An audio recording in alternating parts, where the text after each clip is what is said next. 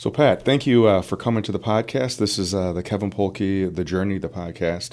And um, thank you for coming in today. Uh, Pat is the Director of Chemical Dependency Services at KP Counseling. And so uh, I've been looking forward to having this conversation. We've known each other for a while and uh, just looking to see. Uh, I'm want to, interested in getting to know you a little bit even more than I've already know. And then for people that are interested in knowing more about what we do regarding addiction services at KP, um, maybe you can help us out with that. But um, but before we get started, um, so I know you have a big family, uh, lots of girls uh, in the house, uh, but when you're not working, which I know you do a ton of that, um, but when you're not working, what do you do for fun? What do you do to, to relax? What do you do for fun? What do you do to get rejuvenated? Well, thanks for having me on, Kevin. Um, rejuvenation. We're running a lot. I've got four daughters. They're all in sports, uh, multiple sports, and so we're constantly seeing different activities. And even on weekends that we don't have our own sports, we seem to gather around other people and see how their sports go, whether it be sure. basketball or volleyball. We're in uh, basketball and volleyball season right now. Okay. Um, otherwise, the family just gets away. Uh, sure. This year we've gone to Mackinac Island, Michigan, okay. Florida. So we just try to get away and spend time together. So we got a big family. We got four girls, right? So four daughters. And why don't you your wife's name and then Kristen and, is my wife, and we met in college. Um, we've been married 21 years now. Okay. And my oldest daughter is 18, and she'll graduate this year and go on to to whatever that looks like. Um, okay. and then every two years in the fall, we had a daughter. So okay. Julia, Lauren, Kayla, Samantha. Okay. Senior, sophomore, eighth grade, sixth grade. Okay. They okay. all play volleyball. They all play basketball minus one. Uh, they all play softball. I feel like I'm forgetting something, but I'm pretty much uh, I'm pretty, pretty sure busy. you covered every month of the year yeah. with those seasons. Okay, all right. So um, you you and Kristen met in college. Where where was that at? What college did you go to? NIU playing volleyball. Okay, so she played she played volleyball. Yeah, we just intramurals. But oh, okay, um, okay, gotcha. All right. And so we're playing sand volleyball and okay. I tried to be fancy and spike a ball, and she stuffed me. And yeah, and, so it begins. Yes. All right. Um, so, so how did you? I mean, like I said earlier, you've been an addiction counselor for how long? 24 years this March. Okay, all right. And you've been with uh, KP, been with me for I think we're going on three years now. Three I mean, years. like in a week or so. Yeah. And um, and so what what led you to get into addiction work, being an addiction counselor, and now being the director of uh, chemical dependency services? So kind of a funny story. Um, I left high school to go be an engineer at NIU, and then. Uh, despite doing very well, I decided I want to work with people, and so left engineering with many people telling me I was crazy. Um, went to psychology and sociology. Okay. I was going to be a cop for a number of years, and everything just kept kind of getting in the way. Okay. Uh, my first interview in the field, I was told I'd never make it. So find something else to do, kid. And uh, the interview lasted 10 minutes, and then they kind of kicked me out. Um, okay. And then I got a job at Rosecrance. Uh, I don't even remember sending an application there at that time. I swear the guy stole it off somebody else's desk and hired me on. Okay and it's been that way ever since. So, so when you first started at Rosecrance, what capacity was that? I mean, you had, had a, you have a four year degree at that time. Four year degree. I started at the unit counselor level, so I was really in training. Okay. And so there were a lot of really gifted people there that I absorbed skills from. Sure. Okay. And uh, and then it just kind of grew from there. Okay. When you think back to that time period, I mean, so that was 20 plus years ago. And what, when do you remember if, if there was a time or a moment, maybe not a specific day or anything, but a, a, a time period when you went, okay, I think this is what, this is a direction I really want to go in? I mean, when, when do you think, what, what would be when you got kind of that aha moment, this is where I'm supposed to be? I remember my uh, martial arts instructor at the time was um, was telling me that if you stay in a job about five to seven years, it's a career now. Okay. And I remember cruising along at about the three to four year mark, and I was like, "No, I'm going to go other places. This is just a start." And it just kind of kept growing on me. And so all of a sudden, I turned around, and I was the go-to person, and I was the the quote rising star, the person who got the promotions and, okay. and got the difficult uh, caseload, and the, okay. the, and back then it was adolescents, and so the ones that were struggling the most. Okay. Um, I seem to be able to reach them. Okay. Martial arts. So, tell me about a little bit about your your story about martial arts and your history with martial arts. So how that how that all start? so it starts as a young kid watching black belt theater on Thursday nights. sure. Um, yeah. Well after bedtime. Yeah. Um, and it just kind of kept this little mystique growing in the background of this, uh, you know, kung fu, and mm-hmm. um, and so I find an instructor who's got this crazy lineage where he learned from a guy that was actually a monk, and and uh, and it was really amazing. That was a uh, kind of one of the big families in my life. Not that my family wasn't important, but uh, kind of a brotherhood that grew out of that. Okay. And so I was there. I think I ranked out at 16 years. Okay. And you started that about how old were you? Do you think? I mean, when you actually met this met the your instructor? 19 years old. Okay. Okay. So you were done with high school. Yep. Just, just started, started, college. college. Okay. Mm-hmm. And um, and you did that obviously all the way up into your 30s. Yeah. Okay. Yeah. And, and, thinking back about that, so when you were in high school, um, middle school and high school, did you play sports then? Oh yeah, I played everything: basketball, football.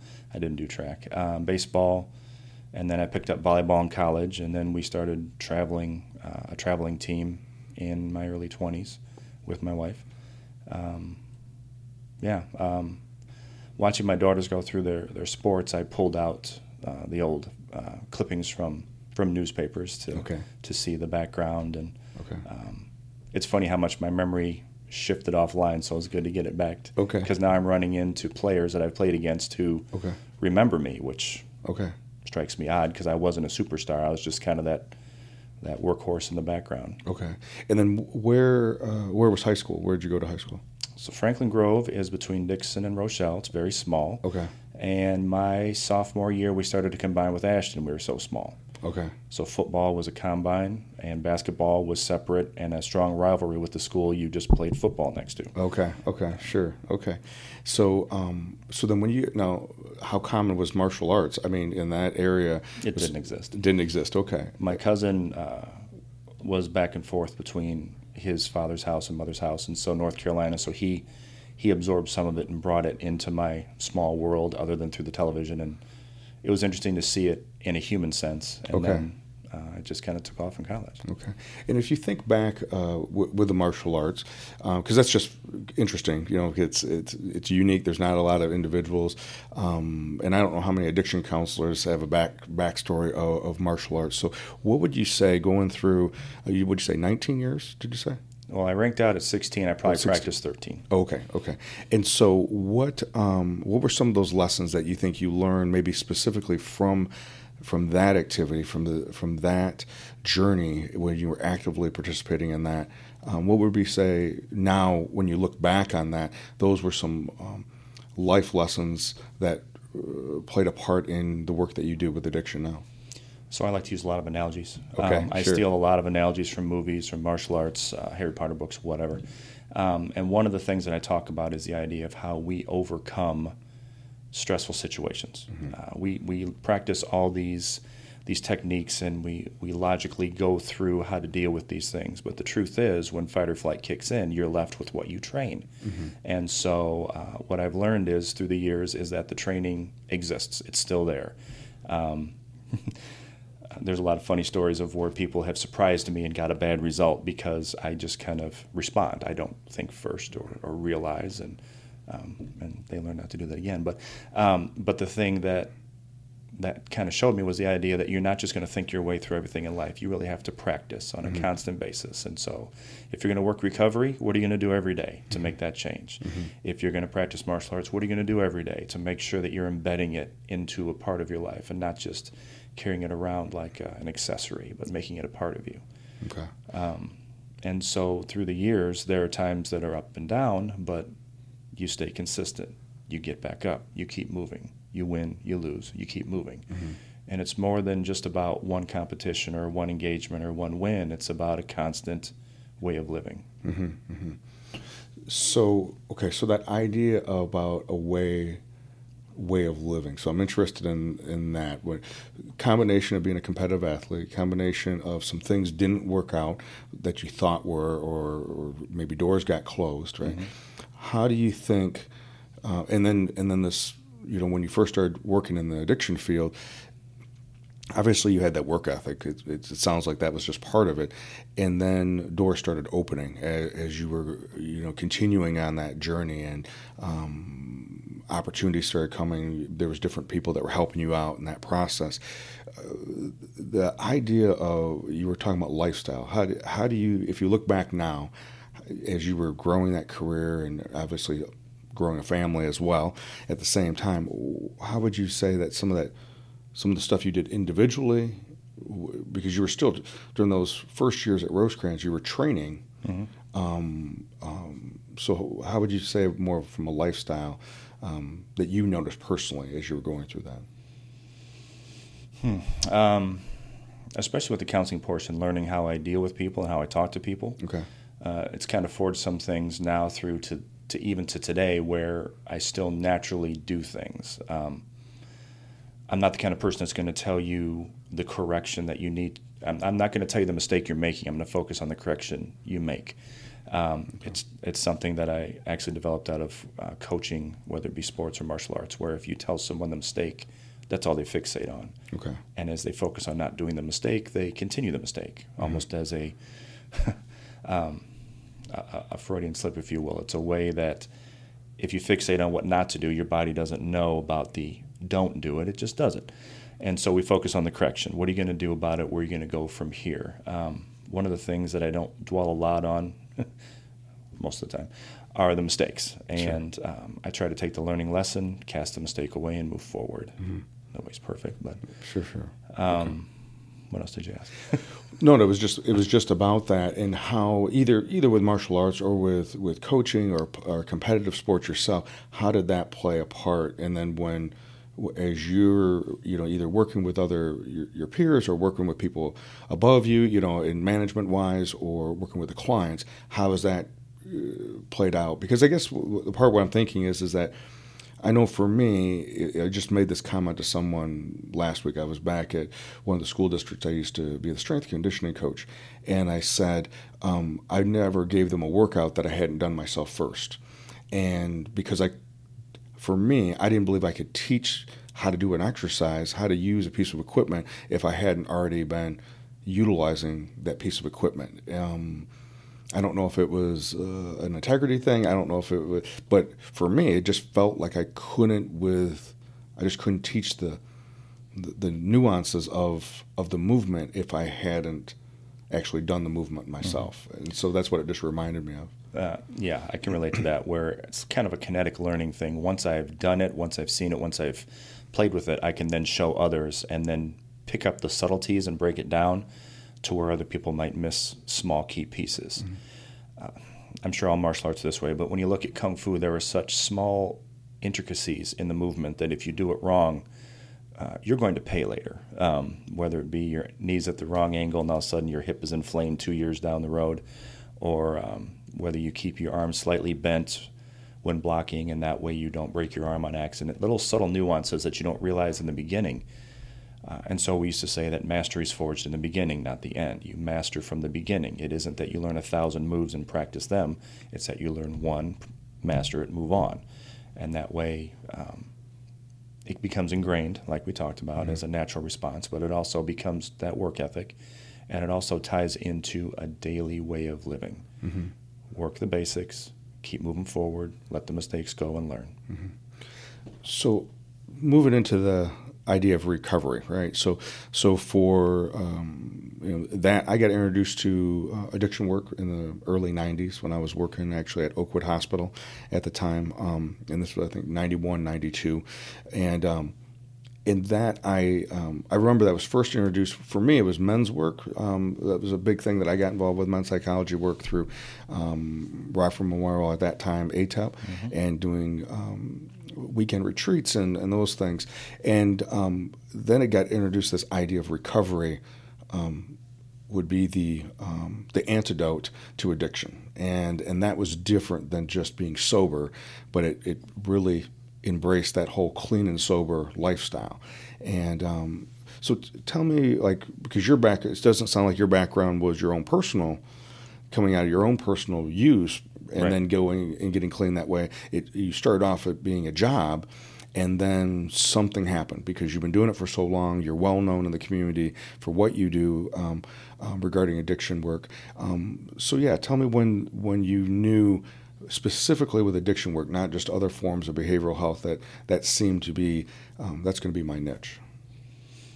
When I started at Rosecrance in '95, um, I picked it up really quick, and it it was kind of a job. Um, and I remember my boss, uh, Joel Sharp, he took me on a retreat up to the Boundary Waters. We took four adolescents up there. Um, it was when Canada was on fire and the United States had put their side of the fire out, and the Canadians were kind of saying, let it burn. So we're up in the Boundary Waters, miles from these uh, flames illuminating the skyline. And we spent a week up there where my boss tied everything we did to recovery. It was insane how everything we did he tied in, the smallest of things. And in the beginning, um, it was almost like, all right, come on, that's a stretch. But he started to kind of impress the idea that this is a way of living. This isn't just about um, not using, as okay. you talked about. That recovery becomes a part of life, that it becomes um, more than just not screwing up.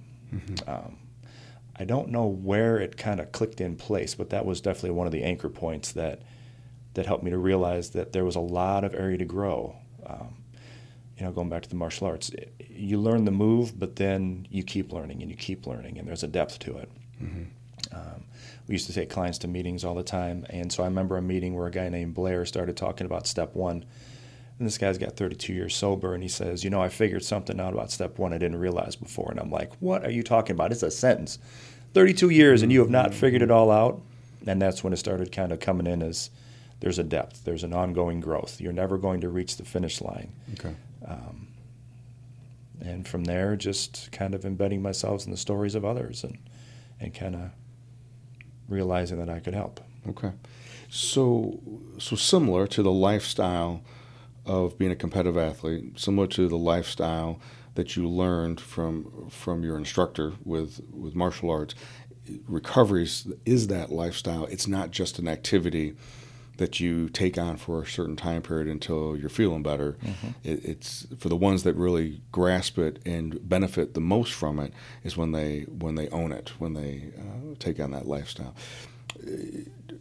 Tell me a little bit about that. Tell me a little bit about um, uh, what you've what you've uh, observed over time. You know, um, I know for me, being a counselor as long as I've been, there's certain um, scenarios that stand out for me. You know, and then that uh, of someone getting it and owning it and grasping it, and then there's other times where I just see they don't. They fight it and they struggle in, in that piece. Uh, anything in particular stand out to you regarding someone that you you may think not not any names or anything, mm-hmm. but that uh, any stories that stand out to you of of someone who maybe struggled and really fought it, and then at some point surrendered, um, and it, you know, a lot of times with addiction, right? They or anything, you know, we come in because something isn't going well, right? And but it's that surrendering to self, not necessarily surrendering to someone else, but that surrendering to my old way of looking at it or myself. Um, Anything in particular stands out when you think of think of any of those? You're probably talking that for hours. Um, it's interesting the the interweavings, and so uh, you know in martial arts class we'd see guys come in after they got in a fight and they wanted to learn how to defend themselves, and I kind of quibbed that a little bit late on that one, I guess. Mm-hmm. And you'd see them transform over time to wanting revenge, to kind of getting it. When you look at the program, you'll see a lot of people come in because something bad has happened I don't care why someone comes in. I don't care if it's because someone told them they had to or because they felt a calling. It's where do they go from there? Are they going to grow their internal reasons in addition to the external reasons, even when probation or work or a spouse is no longer demanding that they be involved? And so the individuals that you see that kind of get it, uh, in my experience, have some common qualities. The first thing is they're going to let it in. Um, and I'm a feelings guy, so I'm always looking for the people who have the feelings they don't have to cry, but uh, you can tell that they experience first, it's usually the remorse, and then we grow from there. Um, and then we have to overcome beating ourselves up in most cases because once you experience that, then you attack your character. Mm-hmm. Um, the idea of hope sets in. You start to realize that others can help and you don't have to fight this by yourself. And so, whenever I see somebody that doesn't have a system that's in place or being developed that will support them, I get leery because there's going to be a time when they're alone, and then what will they do? Mm-hmm. Mm-hmm. Uh, and the faster they embrace it, the more they let others help, the more they can kind of grow from others. Mm-hmm. But it's always been a billboard program. Uh, if you if you want what we got, come and get it. Sure. And so, um, whether you're finding a sponsor, whether you're finding a meeting, finding someone that you want what they got, and then go about claiming it for yourself through mm-hmm. the work. Mm-hmm. Kind of like you said, um, how did you get it? I'm going to show you how I got it. Now you can do it. Right, right.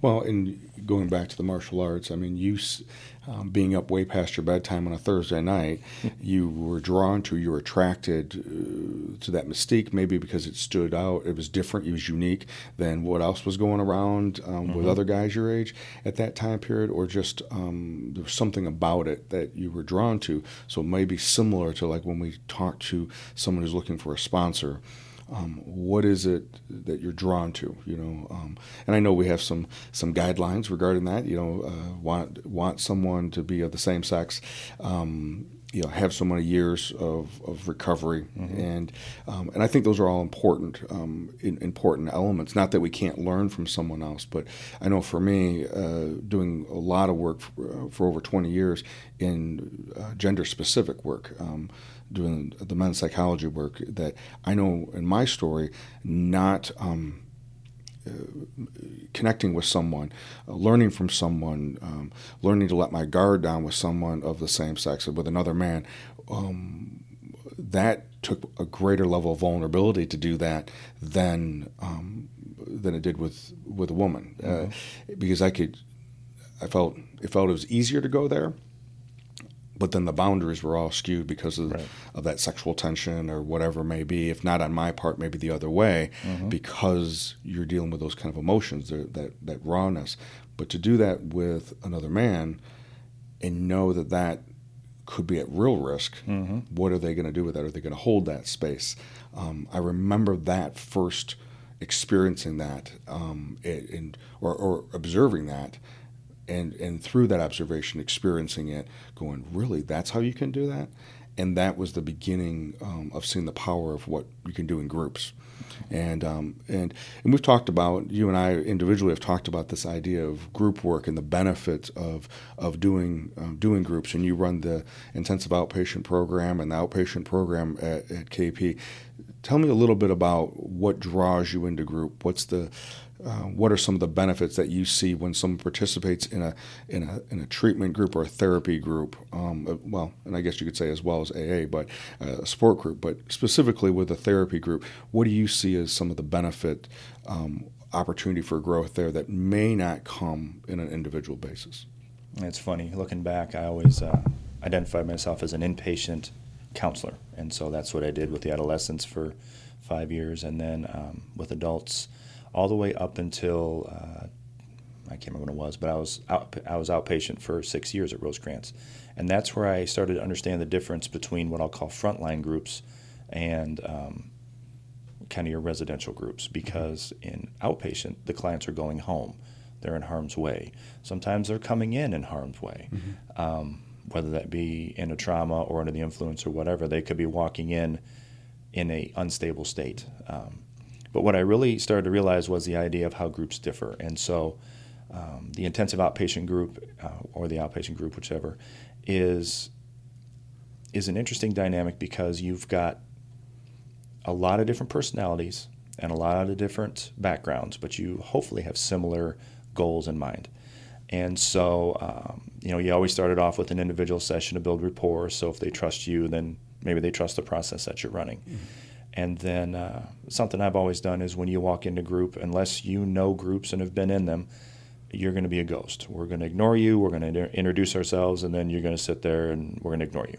Uh, see how we work because I might sell how group works a certain way, but I want you to see it. I want you to buy into it, and it kind of grows on those that are involved, and so they become the promotion of how things are working as individuals start to dig deeper, they start to show that it's a safe place to go, and then newer members will follow. Um, we just had it last week where uh, the second half of our intensive outpatient group just ran deep, and we started talking about difficult topics and getting past the mask and loss and and you watched as each member just slowly invested mm-hmm. and continued to go a little bit deeper because your group will only go as deep as your as your most least safe client, I guess. Mm-hmm. Um, but the idea of groups have always been about the group. And mm-hmm. once, you know, as a new counselor, it was all about me because I was so wise and powerful. and sure. Um, learning to step aside and let the process run and get out of the way and just knock down the barriers when they pop up. Mm-hmm. Um, that's when you'll see a group that's in a rhythm. The rule of thumb is the more I talk, the more educational the group is. Mm-hmm. So mm-hmm. um, if I can run groups by a head nod or a raised eyebrow or a gesture to keep the flow of the process, then I will because then the group owns it and they'll mm-hmm. take it where it needs to go. And I just kind of do bumper bowling at that point and keep it out of the gutters. Sure, sure. So, um, so when you think of what you're doing now, and, and as we've talked, you know, it's a you're an evolving entity, not only with as in your family, as as your girls get older, as you as, as you have more experience parenting them, and, and your marriage continues to grow, um, but then also as a counselor. You know, three years ago, you you left an organization that you had been with for 20, 20 plus years, yeah. and and I know that was a that was in itself was a journey, and and and and that experience, and so. Um, t- tell me a little, tell us a little bit about that part because I mean you're an extremely loyal person. And and since I've known you I've known knew that about you when you worked at Rosecrance. And and and so tell me about some of that element of the journey um, of, of, of what that was like for you individually um, as you made a major change. I mean your kids are all of them were in school um, grade school middle school and high school at the time. Um, and, and you're making this major move. And and there's financial risk, there is, I, I, guess, career risk. I mean, there was a lot of things going on. What was that? Um, what was that journey like? So for me, I've always known that when I feel like I'm swimming against the current, there's probably something wrong. Mm-hmm. Um, when I was trying to get into law enforcement and I kept swimming against the current, it just wasn't working. When I tried to stay in engineering, it just wasn't working. And once I kind of um, accepted the path that I was supposed to be on, it, it seemed to click um, getting into Rosecrance was that way. It just kind of clicked. It's like, where did mm-hmm. this job come from? And, and, all of a sudden, I'm off and running and, and growing. And um, uh, I did direct service for 15 years, straight counseling, whether it be inpatient or outpatient. Did trainings, uh, went places and trained other people, seminars, um, built programs. When I, the last five years, I was a manager. And yeah, I don't know if I was a good manager or not. Some people say yes, some people say no, but it wasn't my wheelhouse. And it ex- expended a lot of my resources to be able to do that. Um, especially with my kids getting older, it was time to focus on being around for them, whether it be the sporting events, whether it be coaching, whether it be being home at night, and uh, and the hours got very extreme. Mm-hmm. Um, and so there was a vacation we were going to go on, but we are all just too tired to go to Disney. How often do people say that? And so mm-hmm. we uh, we went on a trip to our uh, Lutheran camp and everything just kind of cleared up and everything landed in place. And then uh, I don't I don't move quickly. I, am kind of like a sniper. I just sit and watch and wait for the shot. But uh, I made this move to KP pretty quick. It felt right, and so I figured I would uh, stop swimming up the current mm-hmm. and start moving where I was supposed to go. Mm-hmm. Um, and get back into direct care because that's my wheelhouse. Right. It's it's effortless for me. Mm-hmm. It doesn't mean there's not bad days, but right. it's uh, it replenishes me a lot more than than the managing position did. Sure. And I know that was part of the key. You know, at the time, it had less to do with one organization being better or worse than the other. It had to do with um, it, it, wasn't really not that you didn't have skill at it, and I did. You definitely have skill at that management position, um, but it, it, at some point, if we're not working within our gifts, and um, we're not in that flow, then it takes more energy than we're getting mm-hmm. from it, and it, and it doesn't have that reinforcing loop. Yeah. And I know that was one of the things that you emphasized um, with me at the very beginning when we first started talking. When you came to now, you know, you're still the director of, even though. Um, there's an element of what management you have to do mm-hmm. um, with that, but you're really um, a clinician. That's your primary you yeah. know, function at KP is the clinician because you're seeing you're seeing the clients. Um, you have your own caseload. You you you know two out of the three nights of of, of group you're running the groups. What as you as you see with this this group and if there's someone who is intrigued by a group or maybe someone who's struggling with addiction who's listening um, what would you say what would you want people to know about um, if they came if they were looking at um, this idea of getting sober you know and they know that they have to um, they know that it's done they just don't know what's next. Mm-hmm. You know, they and and there's fear. I know for me, in when I was making that ch- transition, I knew that I'd stayed too long, kind of like what you just said. Um, but my fear of who would I be and what would happen um, if I stopped doing what I was doing, um, that paralyzed me, and I just continued doing what I was doing. Mm-hmm. Um, so it was almost like what would they say the the the fear of an unknown was greater than the fear of staying. Yeah, and and the pain of staying. Yeah, you know, and so I was willing to take that continued risk, you know, with that. So, what would you say as as you've created this program? Um, um, you have a lot of autonomy on how you how you run the program. What would you say that? Um, what would be that that billboard, that attraction piece, if you were going to send something out to somebody? Uh, I know for me it was that tipping point, and like you said, staying too long and um, and, and kind of fighting uphill to to stay in a place that wasn't wasn't where I needed to be, whether it be emotional, whether it be physical, whatever. Uh, when someone's getting into recovery, there's usually been some kind of pain, some kind of a external or internal shock, and um, a lot of times the window opens to the opportunity of change, and then sometimes we will uh, just wait slowly until it closes and say, "Well, I missed that opportunity." Anybody can get into counseling. Uh, everybody talks about a rock bottom, but they never talk about the fact that rock bottom is hindsight. If you talk to me about a rock bottom yesterday, I'm not really going to listen to that too much. We'll talk about the situation, but rock bottom comes months down the road when that situation made a course correction. That's how you know it was a rock bottom. Mm-hmm. Mm-hmm. Um, I would say to anybody, give me a call and we can talk about what it's like.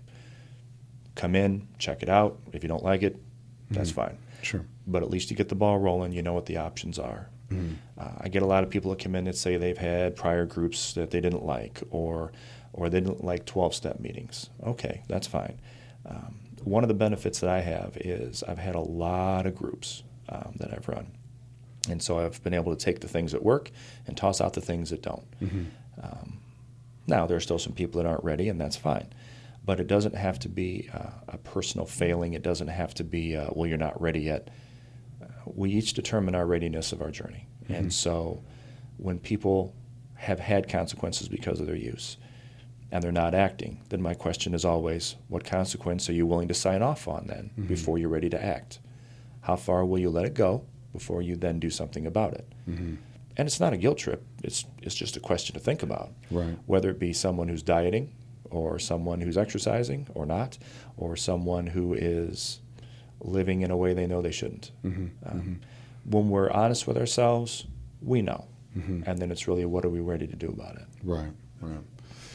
You know, I think of um, and and this is me, you know, uh, having having known some some of the clients that have gone through, and um, and something you just said, I, I think of um, we're doing a lot of work and a lot of communication on this podcast about Joseph Campbell's work of the hero's journey, mm-hmm. and and how that the transformation that happens during that time period, and um, and kind of like what you just said, we we we get some type of we know that we may be staying too long. We know that things are getting too hard, and and I think one of the things that can happen in a group setting can happen when you start that.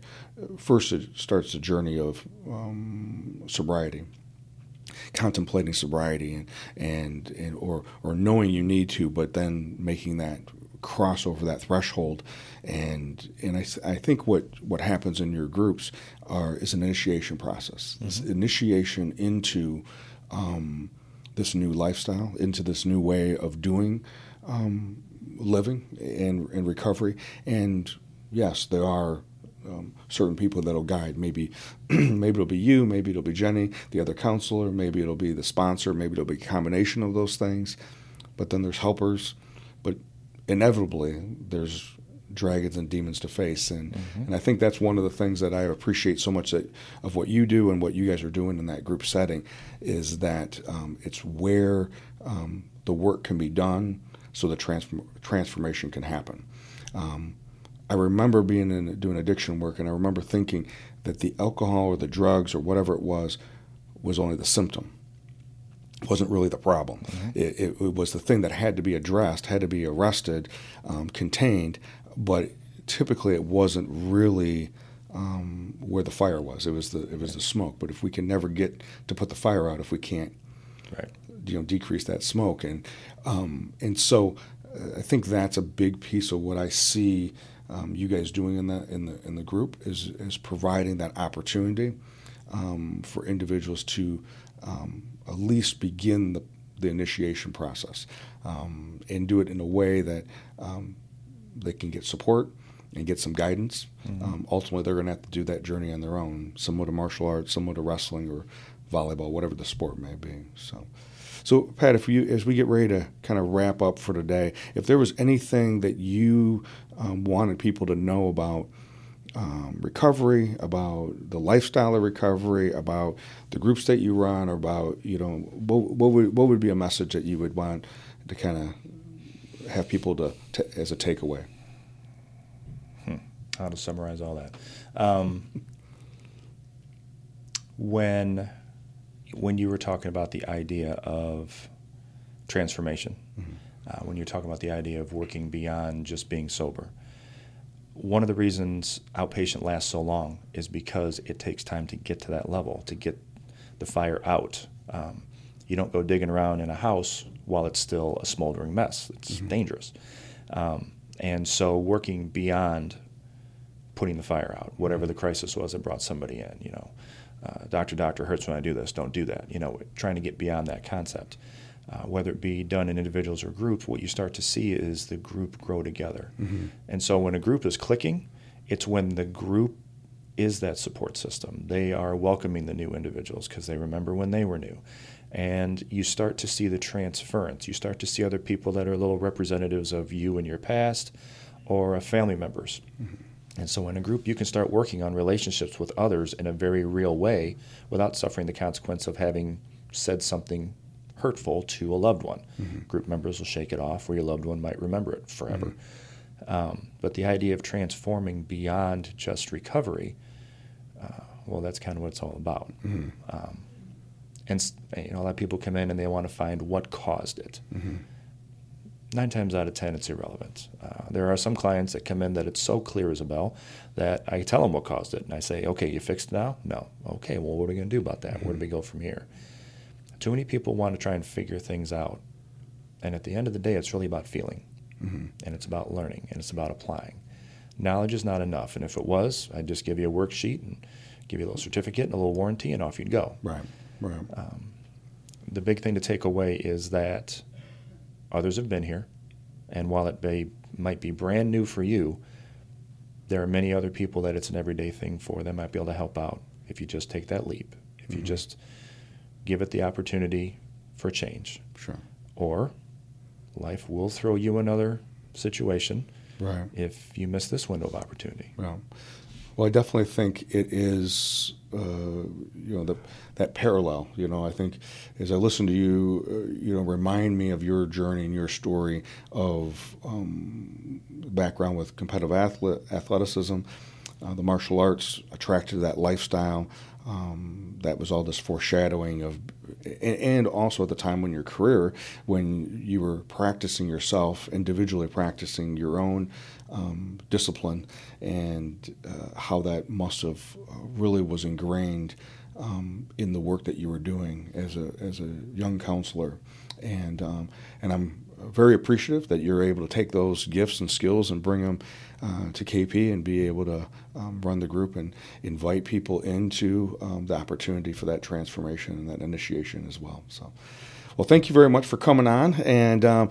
I think uh, we got a couple individuals that'll be coming up in the next um, next few weeks that um, have actually gone through their journey and and have uh, themselves now uh, gone through that process of uh, actively using uh, to being sober. And uh, we're going to emphasize some of their uh, their stories and some of the things that they learned. And so maybe um, after we interview a couple of them, have some conversations with them, uh, maybe I'll have you come back on and um, tell you after you listen to those guys' stories, maybe to see what you think and um, what, what you could add to that. But Pat, thank you very very much for coming on, and uh, we'll we'll see you later. Thank you, Kevin.